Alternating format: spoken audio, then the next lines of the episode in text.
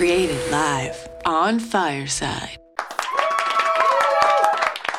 So, welcome to YNS Live. I am so, you, you, guys know I say it every time, but I truly am excited to get other people's stories out. You know that. So, I want to welcome you to Nikolai Tilshman. Did I say that right? No, Tishman.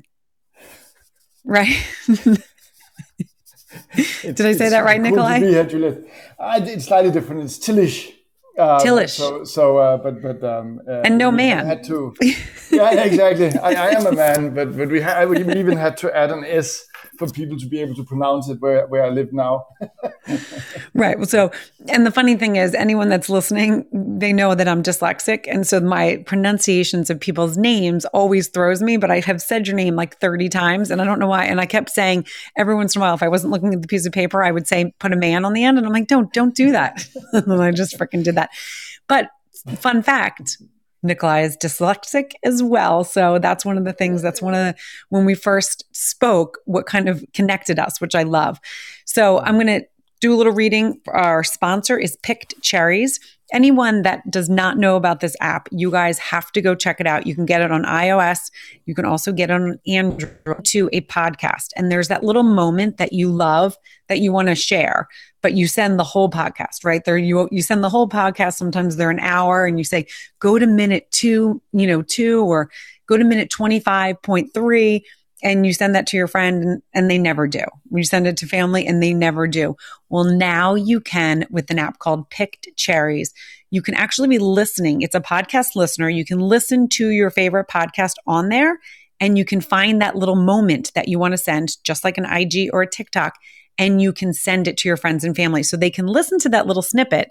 And then usually what happens, what has been happening with my podcast, they listen to that little snippet and then they go listen to the whole thing. So you guys have to check out Picked Cherries. Um, but I am really excited again for this episode for so many reasons. When Nikolai first met on LinkedIn, my guest, um, you know, my my listeners always love to know kind of where I meet people because I meet such a broad range of people with so many really interesting stories. And Nikolai is a leadership, um, an international leadership coach, but he is also an author. And Return on Ambition has won some awards. It's the IBPA Benjamin uh, Benjamin Franklin Award, which is really exciting. So we connected, and he was telling me about his book, and I said, you know, I want to know a little bit more about you. What is your story? And that's where the dyslexia came in. And he's like, I'm an author that's dyslexic. Like I have a story. So, welcome, Nikolai, to YNS Live on Fireside. Thanks so much, uh, Juliet. Yeah, it's it's it's um, it, it's something we share, and and I, I, have struggled with names and still do, even to the extent I, I have a couple of, of clients or companies um, where where I've been very politely been told several times that I mispronounce their names. right. They keep inviting me back, so apparently it's not the criteria. well, because you have so many other, you know, so many other gifts that, you know, as we know, you know, with with dyslexia, that's like a little thing, and if we people can get past it and see our greatness and what we can do with our dyslexia, with our, you know, the way we think out of the box and our big, you know, picture thinking they can get over it. So I know when we originally spoke, and you know, you were telling me because you guys had just written this book, which is so exciting, and we're going to dive all into that. But can you give us a little background about you, where you kind of grew up, a little bit of history of who you are, and kind of what has shaped you? Yeah, yes, of course. Um, so I'm Danish. Uh, my name, my name, don't reveal it, but I'm I'm one of the most Danish persons um, you'll probably ever meet, and. Um, to, to, tell you a story, um, my, my, my, father was dyslexic, and I think my grandfather was also so in the paternal line, and and so for me growing up, that was like quite natural. That I was I was a little bit against letters. I mean, a little bit like it's a belief matter of belief, and I don't believe in it. Though I was quite good at math, and um, I think it was in third grade, I, I, really had an existential crisis because suddenly we got um, uh, math exercises with text in, and I had no idea what it was about. So I, I really had kind of to make a choice in life. Do, do, do, do, do, I want to kind of compromise on the thing about not wanting to read because I, I really struggled. It didn't come natural. Um, and, and, and you have probably guessed I, I chose then to, to really put an effort in. And it, it was really tough. And, and it was funny because later when I met my teachers, they was like, what are you doing? are you at university now? And again, later I, I got, I mean, so, so, um, when when you graduate, then then one I think of the most preferred employers is McKinsey, the, the management consultancy, and, and that was where I got my first job. And people were like in shock. I mean, how, how how is this feasible?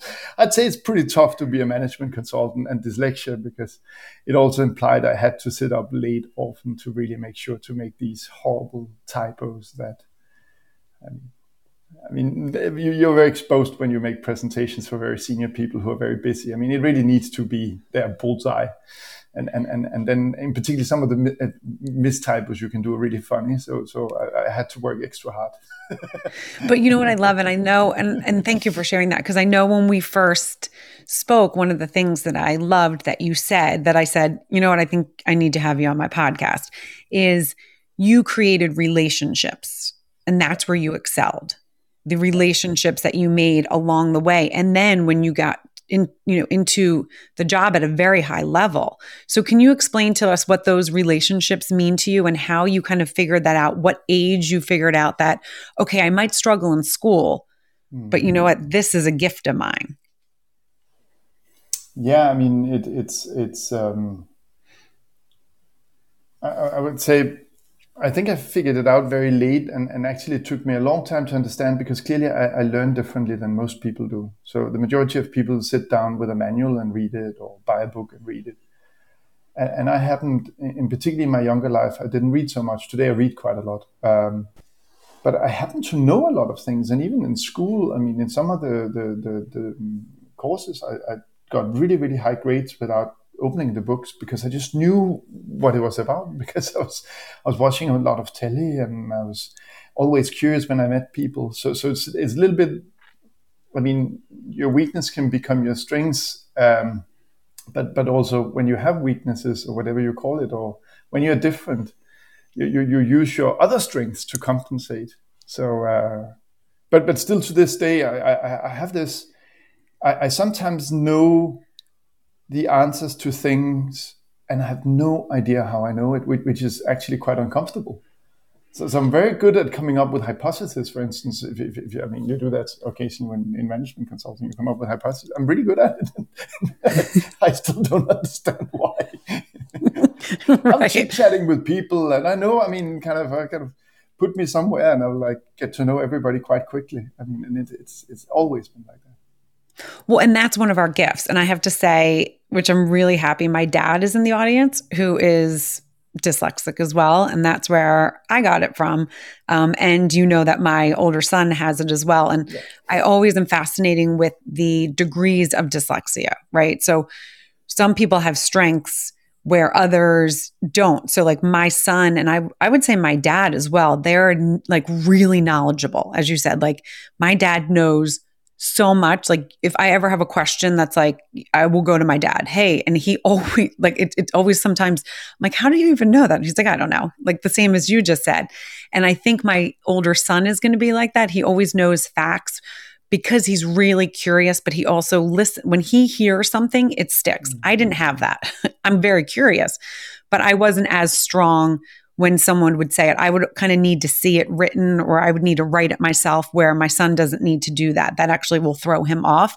And so I'm always fascinated with the level of dyslexia and how people com- compensate and how they kind of figure it out. One of the things that my son is really, really strong at, and it always like, I just, it, I'm like, you're going to be so fine in life, but he always finds the person to help him and mm-hmm. he knows how to and i don't want to say manipulate because that's like a, I feel like that's a negative word but he knows how to get what he needs from his teachers. Mm-hmm. and so he's always like yeah mom no. And i mean sometimes i'm like he, he's like yeah I, I got her to do it because i just said i couldn't do it. When he was younger and i'd be like oh well honey well, you need to learn and then I'd be like, you know what? Do you really need to know earth science? And we are not strong in math, my son and, and myself. And so it was always like, you know, there's certain things that we have our strengths, as you said, and our strengths are so important, but our weaknesses to me are just as important to be aware of them and then figure mm-hmm. out how you can work around them whether it's people that can you know support you on your weaknesses or you have to figure out yourself okay how do i get around this i know this is something that is really tough for me. I know i can figure it out but then it's also the time thing. So when you were saying when you were in management consulting when you had to put that time in was there ever a, a period where you had the assistance? Because you're like, you know what, this is going to take too much of my time, and now I'm at a level where time is money, right? It's it's it's I need my sleep, I need to be good. How can you take us through that a little bit?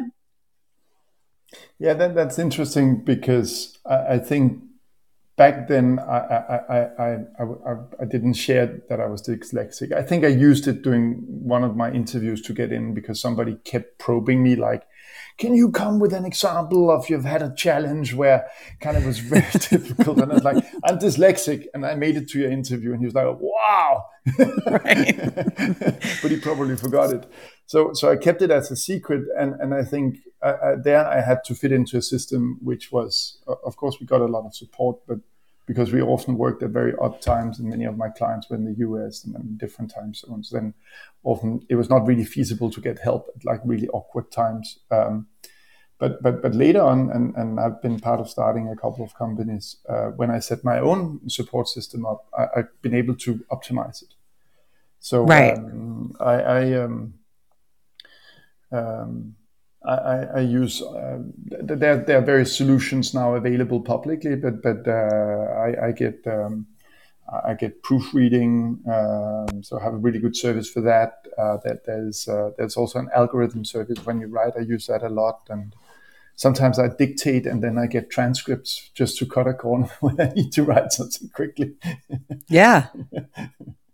yeah. But but those are the things that I feel like nowadays, and and correct me if I'm wrong, but nowadays there's so many more like things to help, right? Like I know when my dad was younger, there was nothing, and it wasn't really even dyslexia wasn't really you know a word. Probably it was like you just are not good in school, you know, you're just not. And his brother was really good in school. His brother went to Harvard and Yale, and and I, I know I'm getting those, but he went, you know, he's an, an attorney, and so it was a one of those things that it was like okay, well, these are your strengths, but you're not good in school. And so it probably was constantly like, you're good at this, you're good at that. And um, nowadays, I remember when when Montgomery was my oldest was uh, diagnosed, I, I went to my dad and I'm like, all right, tell me the things now that really help you. You know, I'm really curious yeah. on those things that really help you because I know what helped me in school, but I'm not in school anymore. And I know that you've worked, you know, now have had so much you know, growth in your life because you're older, you know, the experiences. We can all kind of um, talk about our stories and our experiences and how we learn from those. But so it was, you know, and he'd be like, okay, this this dictation really worked for me well, but this one didn't. But when I, you know, when my son was younger and he was in school and we were learning about that, I was staying home with the kids, so I wasn't using these tools. But my dad was in the workforce, so he was using them. So it really helped mm-hmm. me to be able to tap into him and say, okay, tell me the shit ones and tell me which ones work. And and it was a really great collaboration and and great to have someone that understood you know, I think that's one of the things that is so important for us to feel understood. Like, you know, when you have a teacher that's like, oh, just try harder. And you're like, I can't try harder to spell asshole. I mean, excuse my language, but you know. that, that, that, that's actually, I mean, this is the funny thing. Dyslexia is so difficult to spell. Oh, it's torture. it really, it really is. And my children's names are Montgomery, Truman, and Penelope. And I have to still, when I spell their names, I have to say it out loud as I spell. I mean, I, mean, I think my mom was like, my own name, but, but that is like, then I'm very tired. So, uh, right. But, but it's beautiful. I, I, think also because now you share a couple of stories from, from your family. And um, I, I think, I think I've come across so many people who thought very different than others. Um, some of them has dyslexia or have dyslexia, some some don't. But th- th- there's really a beauty that that people, despite being different, now get better chances than before. And um, I, I, I, would actually say that that um, it, it, took me a long time to realize that, that several of the people I really like listening to have ADHD. oh, we have that too. But suddenly it was like, wow. Uh, yeah, because they're like upbeat and like a lot of things is happening and they connect things. And I mean, it's difficult to, to stereotype or, or, or, or, in that way categorize. But, but I, I, just actually noticed that, that a lot of the people I really enjoy kind of listening to and sharing ideas with have an energy level that is very different than other people. right, right. And it's but so that is and I love that you you pointed that out. It is nowadays in society it is talked about more but you know, I still think in public school here especially in the US we're still so far behind. I know we have tools and stuff but there's so many teachers that still don't get it and it's really frustrating especially having a son going through it. It's like okay, you know, the, constantly, we need to work on his weaknesses. Well, how about his two strengths that are really, really good? I mean, he's really good in English and he's really good in, in history. Why are we constantly harping on the science and the math? He's not going to be a scientist and he's not going to be a mathematician. So let's just kind of work on the strengths. And they still don't get it. And I understand that you have to get past those classes and again, that's part of it. I'm like, why? Like, why do we need to take earth science still in this day and age if that's not going to be a focus? What, what are your thoughts on that? I, I, I, attended a dinner party and I, I shared my view on, on, on the school uh, systems uh, of, of, today. And even, even though uh, my, my, kids have always been very lucky in terms of which schools they got into and how dedicated teachers they had. I think that that's really important to have dedicated teachers. So we've been been very lucky in many ways. But but still, I'm I'm I'm really concerned because the competition to get you mentioned Harvard. I mean, the competition to get into Harvard now is so brutal. I mean, when when when I was young, I mean, if you knew about Harvard, then you had an advantage because most people didn't. Now, I mean, you have people all over the world that will all over the world give an arm to get into Harvard, and that also means that what determines who gets in become more and more marginal. Um, so, so I'm, I'm really concerned that it's a little bit like it, it becomes a system where where people work harder and harder and optimize the way they work to get through these like uh, kind of uh, test and, and, and in particular the American school system use a lot of multiple choice which, which I'm, I'm very concerned about because it, it, it's it's it's a different way of learning I mean you you um, it, it's a very narrow way of learning, and there's a lot that is important that is not captured through those tests. So I, I was just ventilating my kind of uh, my, my, skepticism towards the school system, and one of our really really good friends, as she she said to me, Nikolai, if that's your attitude, I don't think your kids will get a good job and and it, it just occurred to me and i said out loud that i would actually be really happy because i think if the problem repeats itself in a lot of big corporations. I'd love to see my kids being artists or entrepreneurs. Yes. Oh i love that. And, and, i think actually and this is the funny thing that it, it's about 10% of the uh, uh, adult population in the western world um, that that um, that has uh, you, you, estimate have, has dyslexia. And when you look at it in, in corporate jobs it's only about 3% of managers who have dyslexia. So that means it's a significant underrepresentation of dyslexic people. But when you look at entrepreneurs, there's an estimate that 30% of entrepreneurs have dyslexia. So, oh, wow. so there you have a little bit like a space where creativity is needed. One of the things um, that that so I, I, read about this study, and, and, and one of the kind of uh, perspectives was that people with dyslexia is all, I mean, they're forced to make their own path. They, they cannot expect to be competitive in the traditional path. So they are forced to make their own path. And also, and I recall this from school, I mean, they, they I mean, we uh, get used to in a very young age to delegate because when, when there's too much text, we are dependent on somebody else to read it for us. right. and I love that you said that because that was one thing the teachers early on would say to my son, like, you know, say to us, well, he always gets the group and he, he'll tell everyone else what to do. And half of the time they're doing all his work, but he's like, and then I'll present it. but that's, those are the life skills that that's what we need. And that's where it's so frustrating. Proper education is, I mean, it's, it's really not teaching you it hasn't evolved since basically what my dad and, and we have been in school. And that's what's so crazy to me. I'm like, okay, you have more things, more support. Yes. So I'm going to throw that out there. There is more support than when we were in school.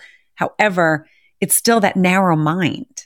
And that narrow mind is not a dyslexic mind. I actually was speaking to someone that's going to be a guest on my podcast, and she is a, you know, really into the right and left brain and mm-hmm. how we don't we don't really high is it the right brain that we don't really high is that the creative side of the brain whatever is the creative side there's not enough of it and not enough is tapped into and appreciated with that mm-hmm. creative brain and how important that creative brain is to have in the world yeah it's it's um again back to my concern about the school system. I think a lot of the exams are about whether you make mistakes. I mean either directly or indirectly. That it's about to do things flawlessly.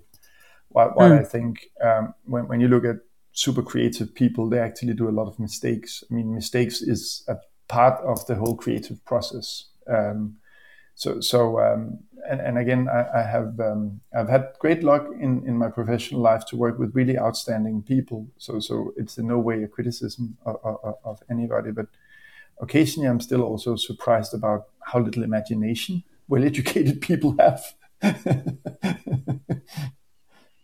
Right. It's true though it really is true. So that I would love to now. I mean, I, I you and I could talk about this literally, exactly. you know, we forever. I do want to like, before we, we get into not the so next. right. Well, and, and that was one thing when we did.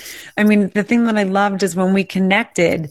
It was really cool because you were telling me about this and that, and I was like, "That's a really interesting part." But I want to know more about you. I want to know more about who you are, and that's what you know where we're really connected. So do any of your children have dyslexia? We don't think so. And, and actually I, I kept it a little bit as a secret for them um, because I, I, wanted them to be diagnosed if if if they had the diagnosis. So we, we have a suspicion that our daughter who's 13 potentially have a little bit but but she have been tested and it, it, it's not strong. I mean they also um, we have two children so um, 11 and 13, and, and, and both of them are perfect bilinguists. So their first language is English because we've lived abroad. Uh, so, so they have lived right. in the first, um, uh, yeah.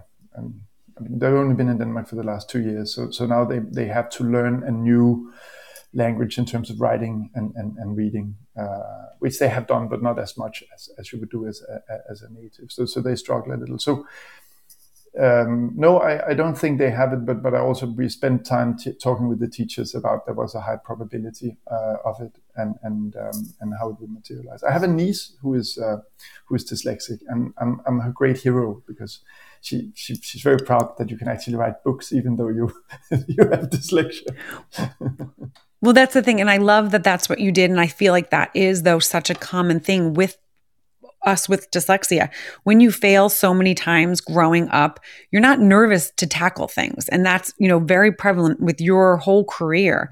You jumped into things. And I think that's one of the things that people that don't struggle, that really just kind of live life on that straight path, they don't take those you know they don't they don't go out and explore they don't go out and take risks and i i think that's sad like i that's one of the things i love about my dyslexia is that you know, and I never really thought about it until I really started creating this podcast and it really started growing and my story started growing.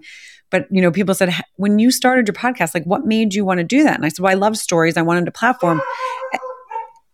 Oh, can you hear my dog? Oh my gosh. Um, so it was like a very, you know, story. oh my gosh, my microphone really picked that up. Usually we don't. I have this new microphone. Um, so sorry about that. But so it was a really, you know, surprising thing is you know what? I'm going to have you continue because I'm going to let my. This is like insane. Story. yeah, tell tell us a story, please. Hold on one second. I'm going to turn my mute up. But tell us a little bit about where your career went. You know, from you know where you went out and really took those jumps and those leaps to be like, you know what, I want this in my life. So if you share that a little bit, I'm going to let my dog out of my room. Yeah, I mean, it, it's funny when you ask because when you look at it from the outside, you can see that I, I suffered from dyslexia. I was I was also at university. I was part of contributing significantly to two books, and and then later have been that was in Danish actually, and then um, and then then later have been been writing two books. Um, in my capacity as a leadership coach, which I've done for the last decade, uh, a little bit more actually.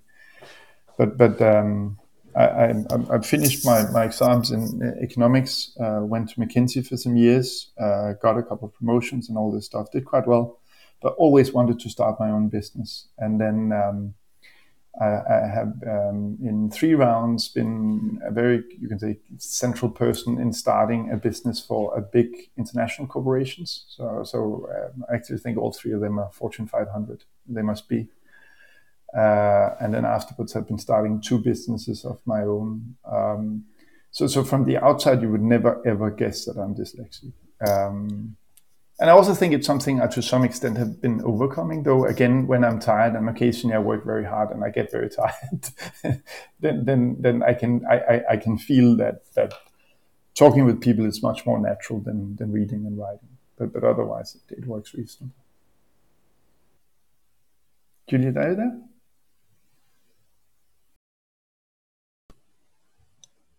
Are you guys out there? Can you hear me? Oh, I think we lost Nikolai.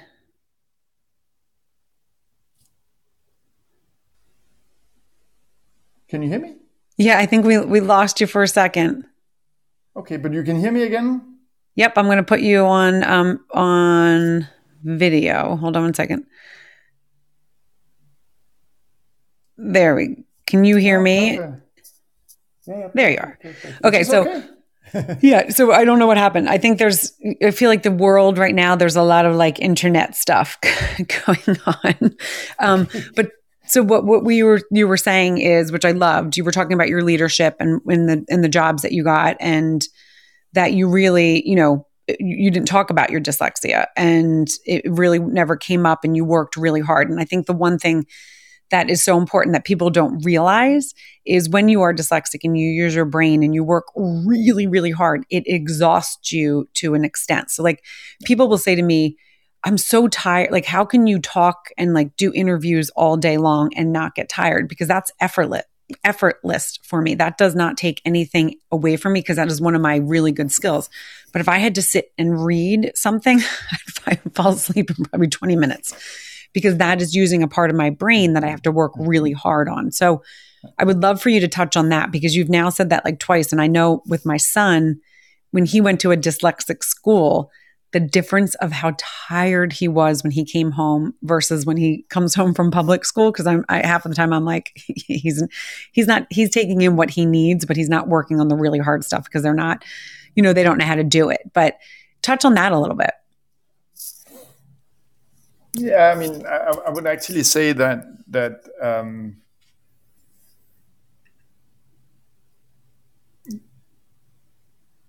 I, I have learned to work so hard that it's become a part of my personality for good uh, and for bad.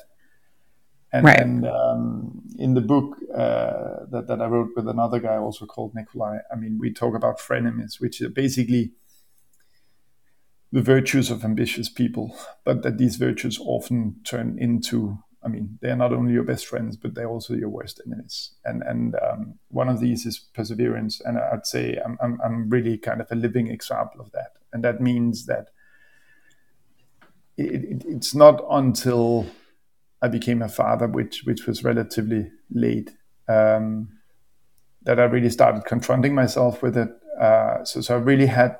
Um, this extra drive. I, have been working tremendously hard, and uh, that, of course, has been an advantage. But but it's also it became habitual. So it's like I, I tended to overcommit. I tended to if person said this is this is impossible, I was like, yeah. I'll disprove you. right. Nothing's yeah, impossible. Yeah, no, exactly. So this attitude, which of course occasionally professionally had been such an advantage because I mean, people said you can try this, but we don't think it would work out. And I mean, I came back and kind of it worked out. Um, and I've done this over and over again. But but, but also I think it becomes so so it's beautiful to have this ability, but it's also a liability because it it, it means I could see it with with, with my my, my uh, I mean our children that um, to be fully present father I mean, mean that I cannot sit and work like 20 hours a day, which I've done in long periods of time. It's just, right. It's, just, it's it, you can just not combine Now, do are you because I mean I feel like that's something that we all strive to have that work life balance. And when people always say that, I'm like, mm, I mean, you do your best, right? You, you you know, I know my kids when I'm doing work when it's usually like family time or whatever, I'll say to them, listen, if you guys really need me or this is really annoying me because I'm usually multitasking and doing something, um, just say, Mom, I need you. You need to focus on me and then we'll be good. Don't resent that I'm doing this work because I'm building something that's really special. And the way I work is like you, if I, you know, if I'm turning it off, it really never gets turned off. Like my husband's really good at being like, okay, I'm working, I'm not working. For me, it's always kind of like if I get an email or something pops up, I have to do it right then because if I don't, it's going to stay on my mind or I completely forget about it. So mm-hmm. I need to kind of do it there. So I think that is, you know, the whole work life balance is is really not a farce because I don't want to say that, but it's it's really something that we all kind of strive for, but I think within each family, it's how it works best for each family. So how how have you kind of now that you have kids that are, you know, 11 and 13 and, you know, how have you kind of balanced that? Uh, it's, it's funny because we also write a bit about it in the book, but but I'm very honest that I'm really not an expert in in the sense I mean, I, am I'm often violating it. I mean, I'm, I'm often incapable of keeping that balance. Um, so I, I, think it's really difficult, and and and I think also, um, and and um, I, I, might kind of self-legitimize, but but I, I think actually that that the kids also experience that occasionally I'm busy. So I've just had three weeks where I was in Portugal with one client, and then I was in Italy with another client, and then I was in Cyprus with a third client, and then I came home and I had like a lot of calls because I, I, I, it's been quite intense. So I needed to catch up with some of the clients I work with on a more regular basis. So that was kind of a crunch time, and and I think. Um, we talk a lot about now I've had a period that was extra intense and, and I think that's important. Um, and and when that is said, I think I think I like the way you, you talk about it as, as a family thing because it's really also how you are as a family. I mean, my, my wife also works, um, so so uh, but but but we talk a lot about how how we can do in a way where things work out. So, for instance, we have had a rule that we could not at the same time travel abroad. Right. Uh, and and also because we lived abroad. So if you live abroad and both are traveling and you have two kids who are home, but in a place that is abroad, it, it started becoming. I mean, and also we lived in a part of the world where uh, I'd say um, we lived in Dubai. It's very close to Iran, so so. Right. I mean, to suddenly if something happened and had two kids there, not being there would be uh, horrible. So we I, I, mean, sorry that, that was a little bit off track, but but my no, point here is, I think I think uh, the, the, balance is, uh, of, of course, the easy thing is to try to do as little as possible. But but if you try to live, live a very rich and exciting life, uh, it is something where you also need to be open to the fact that it's not perfect all the time. But on the other hand, I, I guess the kids' life would, would have periods uh, where, where they're also deeply engaged. And, and they're very active and they have a lot of friends and we have arranged self um, so so um, yeah it, it's a long answer. It, it, it's not as clean and clinical as it could be. So occasionally it's messy but but i like i love my uh, life my, my, my, my life and i love my work and and there's plenty of both and there's also a lot of time for the kids which I love. I mean, and I think again, as I said, like it's important to have that open communication. Like as I said, I've said to the kids, like, listen, I'm growing something. I don't, I didn't anticipated it to go where it is, and I'm loving it, and so I really want to, you know, continue it. But it doesn't mean that you're now left behind. You guys are the most important, you know, little three people in my life. If you need me, I will drop everything, whether I have a live show or what it is, and they know that you know so i feel like if they know that it's like okay you know let mom mom's happy. This is great. She's doing something she loves. And i think it's really important. My kids also see that i'm just not sitting around. And and that's okay if that's okay for someone but I have ambitions. I, you know, I stayed home. I, you know, I left a career to raise them to be home because that was important to me. And that's what I wanted to do. And that worked for our family. And now that they're older, they don't need me in the same way, but I need to continue to grow. I don't want to just yeah. stay there and be stagnant because I, you know, for me, being bored or being like restless is like the worst thing in the world. I need to be doing, and they know that. So, you yeah. know, I think that your answer was beautiful. It's mm-hmm. like you you guys have rules. Okay, this is we both can't be out of the country and and the kids know that. You know that okay, mom and dad, you know, so they know that you're talking about it, right? I mean, you're open with it. This is what we're not doing. This is what we're doing. Um, I think is is is really important. Yeah. Yeah. Oh, yeah um, and I think you say something that is really important is that I mean, I can sense your energy from our conversation, and and and, and uh, I think it, it, it, it's very inspiring, and and I think I think that Ida and I to, to our kids will also be inspiring in the way that they can see that I mean, none of us have a job we hate uh, or, or, dislike. I mean, there right. times where it's like. Oh, I hate sending invoices, but but we keep doing it. right. I really I find it incredibly boring, but but um, uh, that that they grow up with parents who who lives active lives uh, both professionally and socially and and, and and and in that way i mean they don't need to live in the same way but at least it's not we we try to kind of slow things down uh, to to find a balance but that we have a balance uh, with a lot of plates spinning at the same time which I think, as you said, is important because I think that's one of, I mean, that's one of the reasons why I started the whole podcast. And then, it, you know, as I said, it kind of blew up to something else, but it was really talking to people that was like, you know, I want you guys not to be miserable in your life. It doesn't matter how much money you make, it doesn't matter where you live. Like you can make changes. You're not a tree. You don't need to stay where you are. And if you're miserable in your job, what does that say? What what does that say to your kids? What does that say to your family? Um, but also what does that say to you? You know, we have one life. You might as well try to do the best that you can in exploring something that's going to make you happy. You want to be, you know, waking up and, you know, I've, I've talked about this many times in the podcast. I don't wake up every day and be like, woohoo, you know, that's, that's, I get grumpy, I get tired. But for the most part, I'm excited to wake up to see who I'm talking to, have a conversation like we're having, learning about what you're doing, because that's the thing we can all learn from each other. We all have stories that we can learn from each other. Doesn't matter where you are in the world, what your education is, what your position is in, in life. We can all learn from each other and I think inspire each other. So I love what you're doing. And I would love now for you to talk a little bit more about the book and how that kind of came about you know you and nikolai nikolai and nikolai. Um, you know how did that how did you guys decide we're going to write a book? Was that you? Was that him? Give us a little background on that. Uh, it, it's clearly his fault.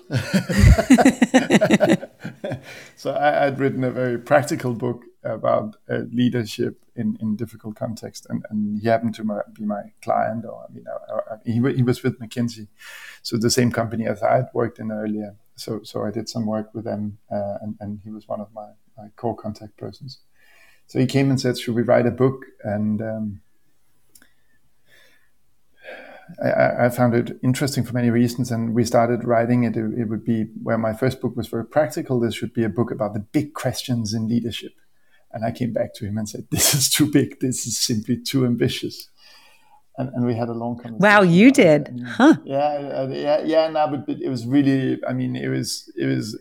So one of the trends in leadership over the last about, yeah, I don't know, five, 10, 20 years have been that that is important to define what is the meaning in life, and and and it's almost like leadership and the way you build organizations have become kind of a substitute for for faith and, and life philosophies. So so when you ask the big questions in leadership, it becomes really existential, like what is the meaning of life, kind of, and and and why it's oh, God, easy, okay. yeah, exactly. Oh God, that that's actually very very kind of well placed in this context because you you get into that whole religious thing also. and then we talked about it, and we talked about our ambition, and then bang, nobody have written about ambition if you look at it. If, if you type ambition into uh, uh, Amazon, um, there are very few books that pops up, and it, it, it, it's interesting because this is ultimately what drives much in, in the world. That's people's aspirations, their ambitions. And, and I think one of the reasons is that when you look at the research around ambition, it, it's actually um, showing how dangerous it is to be ambitious. I mean, when you look at the psychology research, um, so when you are very ambitious, you, you are more likely to uh, develop workaholism, depression, stress, burnout, etc., um, etc. Et yeah, there's, I mean, there's one of hmm. these longitude studies that showed that that ambitious people seem to actually be living longer, but but, but that's one of the few, and it's it's really like a byproduct of the bigger study. It's not focused on ambition. So suddenly we also realized that that when we because we have worked with incredibly ambitious people, and I would say it's a common denominator for all my clients. I, I tend to attract people who are very, very ambitious, and and you, you can say a, a lot of people struggle in their leadership is actually their own ambition because they identify with this like future version of themselves that is even more successful than they already are, and and that also means they become very um, uh, fragile because they, they they often kind of feel that they're not doing well enough, things are not going fast enough, etc. So we wrote a dedicated book about ambition. And, and the title Return on Ambition comes from uh, actually a very scary thing we found out because we asked a lot of people. So we, we did an international survey of, internet, uh, of, of, ambitious people. And, and the people who like self-declared um, as, as ambitious, uh, 43% of them admitted that they occasionally were in doubt about whether all their ambitious efforts would pay off. See, this is really significant. It's almost mm, half. Yeah. Doubt whether it's worth it. So, so that that that motivated. That, we talked about like how do you get a proper return on your ambition. So it might be by by by working less, but but achieving the same, or it might be by by putting in a similar effort as today, but then become much more successful. So that that's what the book is really about. I love it. And you know what you said? I mean, and, and, you know, it's an old cliche, but likes attract likes. When you said you have a lot of clients that are ambitious, I mean, w- when we first opened up the show, you talked about, you know, you're an ambitious person. so yeah, I think it's, it is, it is really fascinating and working with people that you kind of have, you know, obviously you learn about people you're, you know, but in life, we come across people that, you know, you right away click with. And then there's the people that you don't. And it's always it always fascinates me the people that it's like uncomfortable when you're having a conversation with with them and you're like I don't understand why they don't seem to understand me. And it's just like a it's like an energy thing or a weird vibe. Um, but when you work with people that have that same sort of ambition, same sort of spunk, same sort of, you know, some sort of energy, you know, I have a lot of energy. Obviously, we've talked about that. And so not everyone has my energy. Um, I see Katie Brinkley in the, uh, in the uh, audience there. She has that. Um, but so it is really an interesting thing. So as you dove into this book, um, what were some of the others? And I love that you kind of um, pointed out that percentage. And I think that percentage is something in life. I mean, when we all tackle something, you know, it's a 50 50 chance if it's going to work out or if it's not going to work out. And a lot of times for me, you know, I believe in God and I really do believe that we all have a path. Um, and I talk about on this podcast a lot about the fact that we should daydream. You should find that space to daydream, whether some people call it meditating. I call it daydream. I know that I can't just sit on a mat and clear my head and om and do that because then I think of the laundry and all the things that I haven't done around the house. But if I'm walking, if I'm moving, is when I get my mm-hmm. best creative, the you know thoughts, or that's when I can really daydream the best. And so that's when I came up with the podcast. That's when I come up, you know, when I, you know, if I've talked to guests, like, okay, how do I see this coming about? So when you were writing the book and really kind of diving into it, what were some of the things that you know other than the percentage that stood out what were some of the other things that you were like wow i need i need to get this book out but i also am, am really fascinated about this as well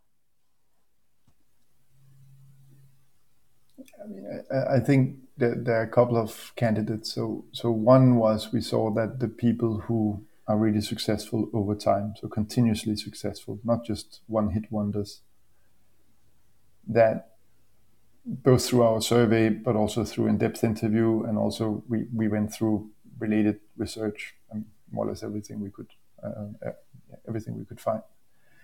And and there seemed to be that that people who are really successful over time they they nurture their personal growth and learning. You talked about learning.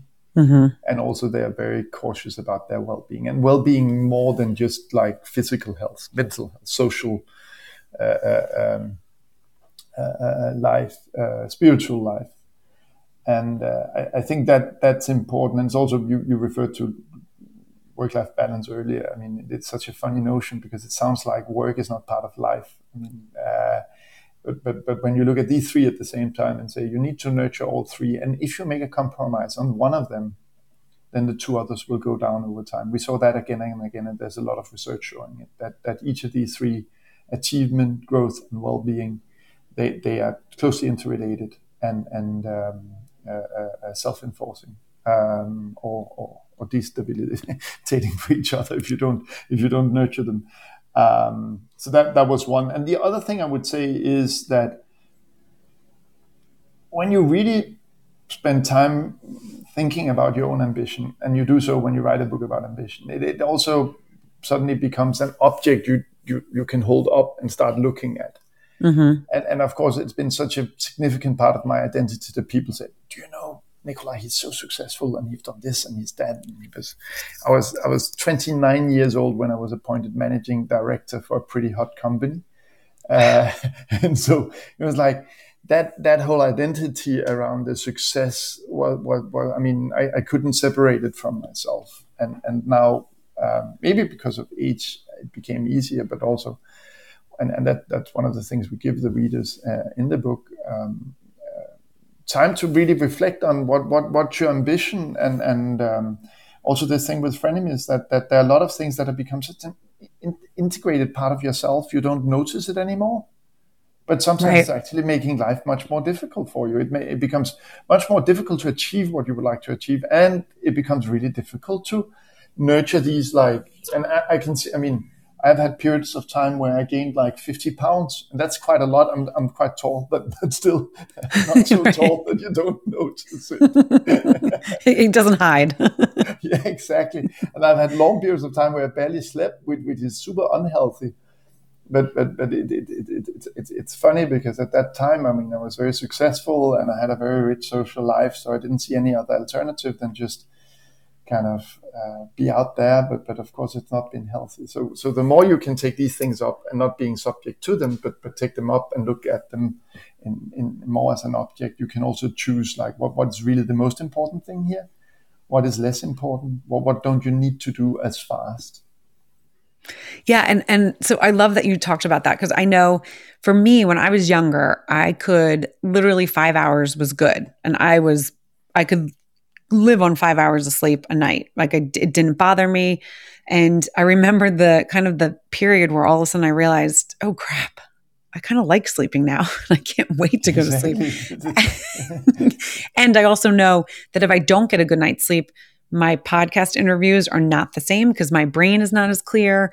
And it's so many different things that sometimes it's frustrating because i'm like oh, i loved in that day where i could go i could party all night you know i could sleep for four hours i could wake up and i was you know still crisp and you know I, I could still do things. Um, and then that time where it was like okay i mean kids you know you also learn in there you know adrenaline for so many years when they weren't sleeping you weren't sleeping. Um, but then as you as you get older it's the same with with nutrition it's sleep and it's so interesting that those kind of things are more top of mind where when we're younger and we're working really hard and things are coming you know it's and and your body's not breaking down but i feel like as you get older you become more aware of it is that something do you agree with that or is it something that do you think physically it, it's harder so do you think it's a more of a mind or body I, I, think it's both. Uh, I mean, without doubt, the, the body restitute less well. I mean, when, when, when as you age, but but I think um, and, and, there's some pretty solid research about it. Um, our ability to remember uh, our feelings is pretty poor. That mm. means uh, when we look back in life at periods of time where we have been sleeping very little, worked very hard, we have a very poor recollection of this ongoing noise level, this ongoing kind of uh, unpleasant. I mean, it, it, it, we, we don't remember it. We, we, we typically remember the peaks of experiences. So, so, Right. uh, and I can see it now when I occasionally work with, with, with leaders who have been moving up very quickly and therefore are relatively young and, and sit in the kind of positions that I typically work with as a coach. And uh, it's funny because they, they probably believe that they can sleep so little and nobody notices. But when I sit with them, it's like, you notice. it's like I, I can barely keep your attention for more than a few seconds at a time. I mean, um, um, uh, yeah, I would, I would say I, I can see in some people how this belief that they don't need to sleep uh, that affect their leadership and it's their um, struggles to be fully present and to listen to other people uh, that that and it's not uncommon in corporate environments when you get at a very high level that people are like very switched on and things goes very fast. But when you actually sit in and, and, and observe part of my job is to sit and observe leadership teams uh, in between. We do like active active work with them but, but but so i observe a lot of teams and it's quite interesting you put these incredibly well paid people who are super intelligent and really hardworking into a room and often what happens in there is pretty dysfunctional because people didn't don't pick pick up clue, clue, uh, clues from each other they, they Right. can sit and have a debate where you sometimes i'm asked if i can give feedback after having observed and sometimes i really need to to to weigh my words very carefully because it's like the the, the, the, the quality of the discussion don't reflect the intelligence in the room I love how you just said that. And I can totally picture it because, and I think anyone in the audience can picture that wherever anyone's listening, because again, sleep is so important. And you do, there's an irritability when someone's not getting enough sleep. And I, you could see that in so many different levels from a child to, you know, a mid, mid, midlife person to a young person to an older person. And a lot of times in certain circles sleep is not talked about as you know it's it's like you don't you just do it because you have to but it's not like an, an essential thing. Like so it always fascinated with like surgeons and like how do they actually do that? I know their body gets used to it because they have like a different sleep cycle but still i never think that that's like a good thing. I'm like you know it's it's sleep is so i know so important for me as I've gotten older for my brain when I'm having a conversation. As you said, when I'm sitting here and listening, if I'm tired, I'm more distracted. Yeah, it's it's, it's and I I know in the US when when you're an intern, uh, so when you have have finished your studies and start working in the hospitals, it's not unusual to work 100, 110 hours a, a, a, a week, Yeah. and and it, it, it's it's really odd. Um, so of course this this is a very critical phase for people professionally because th- this is where they make their name, and uh, if you become like an, an, an, an acknowledged doctor in the US, you, you can really make a lot of money. So I can also understand why people really have an incentive to give themselves fully. Um, um, but but without doubt, I mean, th- th- this hurt most people's position and their productivity. So so so it's, it's one of these things where I can fully understand why each individual work like that because so much is at stake for them Right. but but when you look at it, it it's really not optimal from a hospital's point of view. That that's my strong view. Um, No, totally. And also uh, having a surgeon, that, like you think about it, like I want a well-rested surgeon. I don't want someone that's been, you know, and I know the surgeons when they get to that level, they they're not working those crazy hours. You know, it's more specific. But like when when as you said with the interns, you you kind of are like, oh, interesting, because you know what. And and as you become more, you know, older, you're more aware of things. I mean, that's just, you know, even when your parents were when you were younger, oh, I just know because I'm older. You know, I mean, still my kids get so frustrated. Well, how do you know? I'm like, because I've lived. Like I've lived life. I've, I know these things. It's annoying. Trust me. I'm ahead of you. right. And that's exactly what it is. I mean, it really is. So, Nikolai, I would love for you just to, so do you think there's going to be more books? I mean, that's that fascinates me. I mean, know again, when we talked, it was, you know, you're like, I'm dyslexic and I wrote a book. Um, and I know there's other dyslexics out there that maybe wouldn't even ever think about it because words are hard. Um, but you did it very successfully. I mean, you've won awards for it. Um, do you think there's more books, or is that was that like a you know what I did it and I love that I did it, but I'm not going to do anymore? No, I, I, I think I will write um, at least one more book. I, I, have an idea. I actually had it already when Nikolai approached me, which is oh, love years ago now. So that book needs to get out at some point. But it, it is really a love hate relationship that that thing, and I and I know the same also for for non dyslexic authors that that when you sit down with this completely clean piece of paper, or you, of course you do it in a computer in most cases, but still you start out in, in, in, in a document that is clean. That that's such a beautiful thing. Right. I mean, and then then when you're through the third editing round with a really ambitious publisher, it's hell. It's so bad. right. So that's so fascinating. Um, so what was your what did you find the most difficult part of the writing?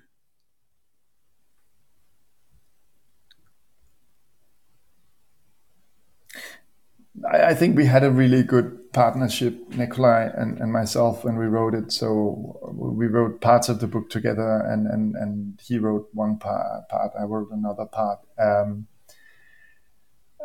so so I think in many ways that that worked really well, and we were very lucky. We had three editors um, in, in, in various rounds that were also really really uh, uh, helpful. Um, one part that was really tough, and I was actually with him here a few days ago we gave each other so blunt feedback that it was really emotionally tough. Uh, right. And I think the book would never have become as good as it became had we not been so, I mean, brutally honest to each other. Right. Um, and that's so communication. I think, I think, yeah, that, I think that that part of it uh, is tough when you write with somebody else. Uh, and I think the same goes also if you were, I mean, a lot of dyslexic people, I have, have an impression when they write books, they, they, they work with ghostwriters. We didn't. Um, another is that so much is written uh, about leadership. Now, our book is about ambition, so it's it's a bit broader. But but uh, I've really been fighting with myself about are we putting something down here just because it sounds cool? It Will actually make a difference? Is this? I mean, is it out there already? That that right. that whole uncertainty of of actually having ideas that, that are clear and valuable and unique and are presented in a way where where people get them easily and it's also done in a practical way that that's brutal. Right. I mean it really is. I mean just the process. I've talked to you know other writers and just the process to me seems overwhelming. So I, I have to ask this too because i know for me what what i have that i want to say if i am going to write what I'm going to say, it never comes out the same way. Like that's where my dyslexia is. Like I have to verbalize everything. I need to voice notes because it doesn't. And like if my friend is texting me and has like a long, you know, a long question, I'm like, oh, I got to voice text you. And now there's a lot of people in my life that don't love my voice text, my oh, husband oh, yeah, being yeah, one yeah, of them. But I'm like, honey, if you're going to ask me a question, I, I'm not, I'm not typing it. I can voice you know i can you know voice note where it's picking up my words instead of just my voice but half of the time it, i have to go through it and i don't know like it's there's always so many mistakes. So did you put pen to paper? Like what was in your brain? You put it on paper or did you voice that into an app that then transcribed it for you? Uh, i mean the book book was was written uh, but but I can I, I was I was laughing when you were telling about it because I also have a lot of friends that that writes me this kind of text message saying, "Thank you so much for your podcast. I'll listen to it if I get time because right. it's so much easier." Um, and sometimes I feel it's also so much more personal, and and I spend a lot of time even on text messages or emails to get them them right. Um, so people tell I'm very good at it, but I also spend more time than most to to to to to, to be precise. Um, yeah, I, I mean it, it, it's funny because uh, I, I, think when you leave a voicemail, um, you say things once, and and in, in the broad scheme of things, you say it right, and and you, I mean, it, it works really well for me. But but then again, this is for one person. When you write something that, that thousands of people will, will read and, and millions have access to in eternity, then then suddenly there is some some at least for me that I really want to get it right and that also means that it's a very iterative writing process. That that uh, that there's one chapter in the book that I, I, I mean it could have been a whole book in itself. And I, I think I've, I've spent, I don't know, three weeks on that chapter. I wow. think it's a really good chapter now. well, I'm sure it is. I mean, but that's what I love. You can, I mean, the thing is, and again, I don't think people appreciate because not all, you know, not all dyslexic people, as we talked about in the beginning, we there are certain things we have certain strengths and certain certain weaknesses, and not everyone's, you know, just because you're dyslexic doesn't mean that it's an umbrella, right? So there's mm-hmm. there's different ways, there's different spectrums of it, um, and I love that you, from an early age, you knew that you we're going to put the like if you put tons of effort into it it would you would have the outcome that you would want. So there's a little bit of a perfectionism in you that i'm hearing. Do you agree with that? Uh, oh without doubt. I would say that there are as i understand about five different categories of, of dyslexia at, at, least according to one of the models. And, and one of those is um, the phonetic kind of ability to pick up a sound and connect it with a letter. And that's where my weakness is. So when okay. I write today, the way I write is literally I know how the the, the word will look in letters. Right. But, but if somebody says a name, and I, have worked a lot, I mean, around the world, including places where people are not called the same as where I grew up. right.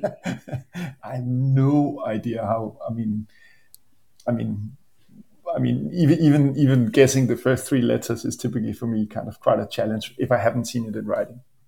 Right, right, right, right. But I mean, just the whole pronouncing someone else's name from a different country. I, I, I share this when I first went into the business world, I was an assistant. And so I had to answer the phones and, you know, write the person's name down and give my boss the the note, like this person called. Well, I would get off the phone and I'd be like, oh crap, I don't know how to spell their name. And so he yeah, literally I said to him, I was like, listen, I don't want to be an assistant. Assistant. I know this is a stepping stool. I suck at this. Like this is not my strength at all. And you're gonna. It's. I'm. I'm. I'm trying. I'm really trying. Thank goodness I had a boss that, you know, would joke and be like, all right, all right. Like sometimes I'd just pick up the phone. I'm like, can you just get it? Because I don't. He said the name, but I can't pronounce it again. like I can't say it. but I mean, I, and then, then people are people are gen, uh, people are generally very nice. Um, so then they they spell their name, but most people they have spelled their name so many times it goes so fast. I, again after four or five letters i'm like lost. And it's really it's and, and other people would not believe that this is true but that, that's how it is. Right especially because where you are in your i mean in your in your business. I mean you have climbed you know i mean in, in the whole cliche every ladder and have gotten to the top in, in in many in many you know aspects. You've written a book. You've helped so many people and so many organizations with their leadership to make other leaders better. Um, but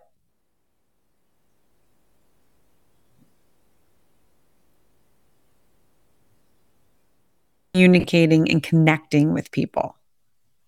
Yeah. And you can feel that here. Yeah. Um, oh, but, but, but, and, and now we talk a little bit about learning in life and, um, as I've been climbing that ladder, my, my confidence have also been growing that I must be doing some of the things okay. Right. But still, sometimes it, it's done in ways where I realize I do it very differently than other people. I mean, right. back to the thing about how on earth do I know this and how do I know that? And yeah, but that, that's because well, I pick up signals from many places where other people would typically go to one source and then they would repeat the source. But because I'm not I mean, I didn't grow up like that. I, I typically have a very multifaceted perspective on things. Which has been you know which has been successful for you. But the other thing is and i touched on this a little bit you know i believe in god. Some people believe in the universe. I actually believe in both. But you are in what you know god created you for exactly what you're doing. And it and it shows you know when when we find that what god has created for us and we are in that path, that flow. You know, no, it's not always easy, but you feel the flow and you're like, okay. And every time it's like, okay, am I in the right spot? And then something happens. You know, that's so cool to to feel that and, and be connected with people and then be like, okay, I keep doing. I'm out there daydreaming. And then this just came, you know, came to fruition and this just came from fruition. And I just met these people here. And it's such a cool thing to be in that path and you you clearly are in that path. Do you agree with that?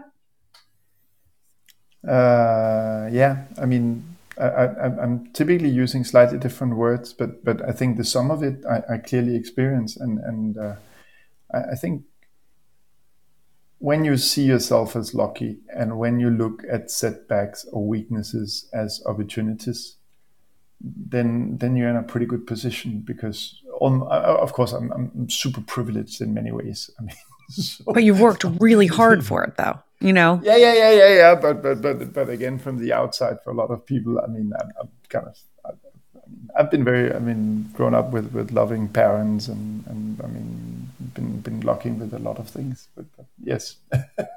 But yeah but but as you said I mean you work harder than probably the average person to be where you are because of dyslexia. And because you know you have a you know you hold yourself at a certain a certain level which is you know it, which is which is great but that's why you know you are successful. So i you know i loved this conversation. I said to you you know when we met and we talked and you know at first it was like well you know i'm we're, we could talk about the book. And and then when you started talking a little bit more i was like oh my god i'm fascinated by you because of all the things that you have done and in the world um, raising a family you know having you know your wife and just um, I, am excited to continue to watch you watch you grow and and and learn from you. I mean, really.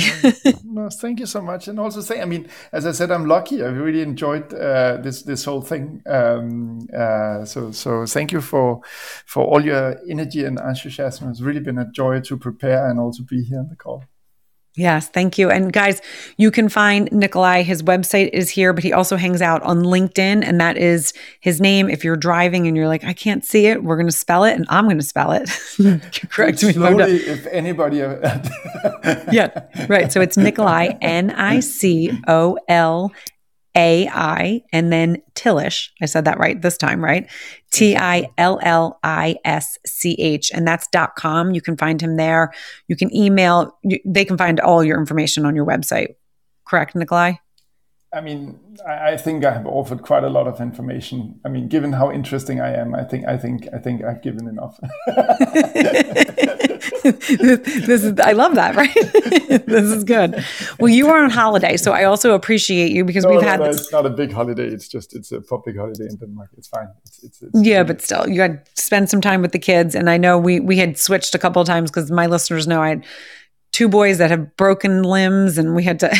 oh, yeah, yeah it's been it's been uh, kooky over here. But as we all know, us you know anyone out there that's parents building a business, being a parent, you know, living life, we have all these things that are thrown at us and we just have to not ever let them take over and and make an experience define us. We have to take an experience and we have to learn to live with it, embrace it, run with it and it you know and and take life as it comes and not again let it define us. So Nicolai, I thank you so much for joining YNS Live here on Fireside. Wherever you guys are listening, if you were on, I know we had a couple, I had a couple internet stuff. So if you were on LinkedIn and we lost you, I so I'm so sorry.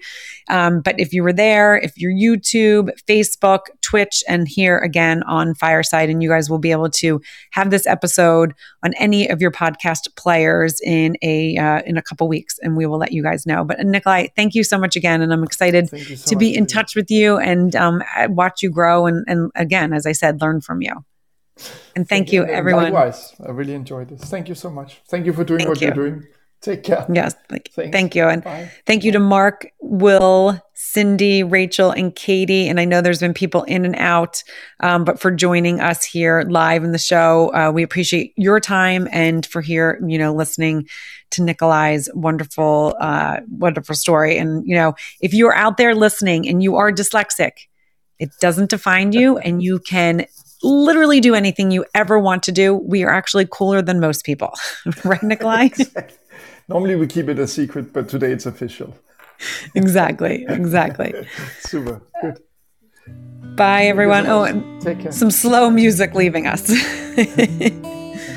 Take care. Bye, everyone.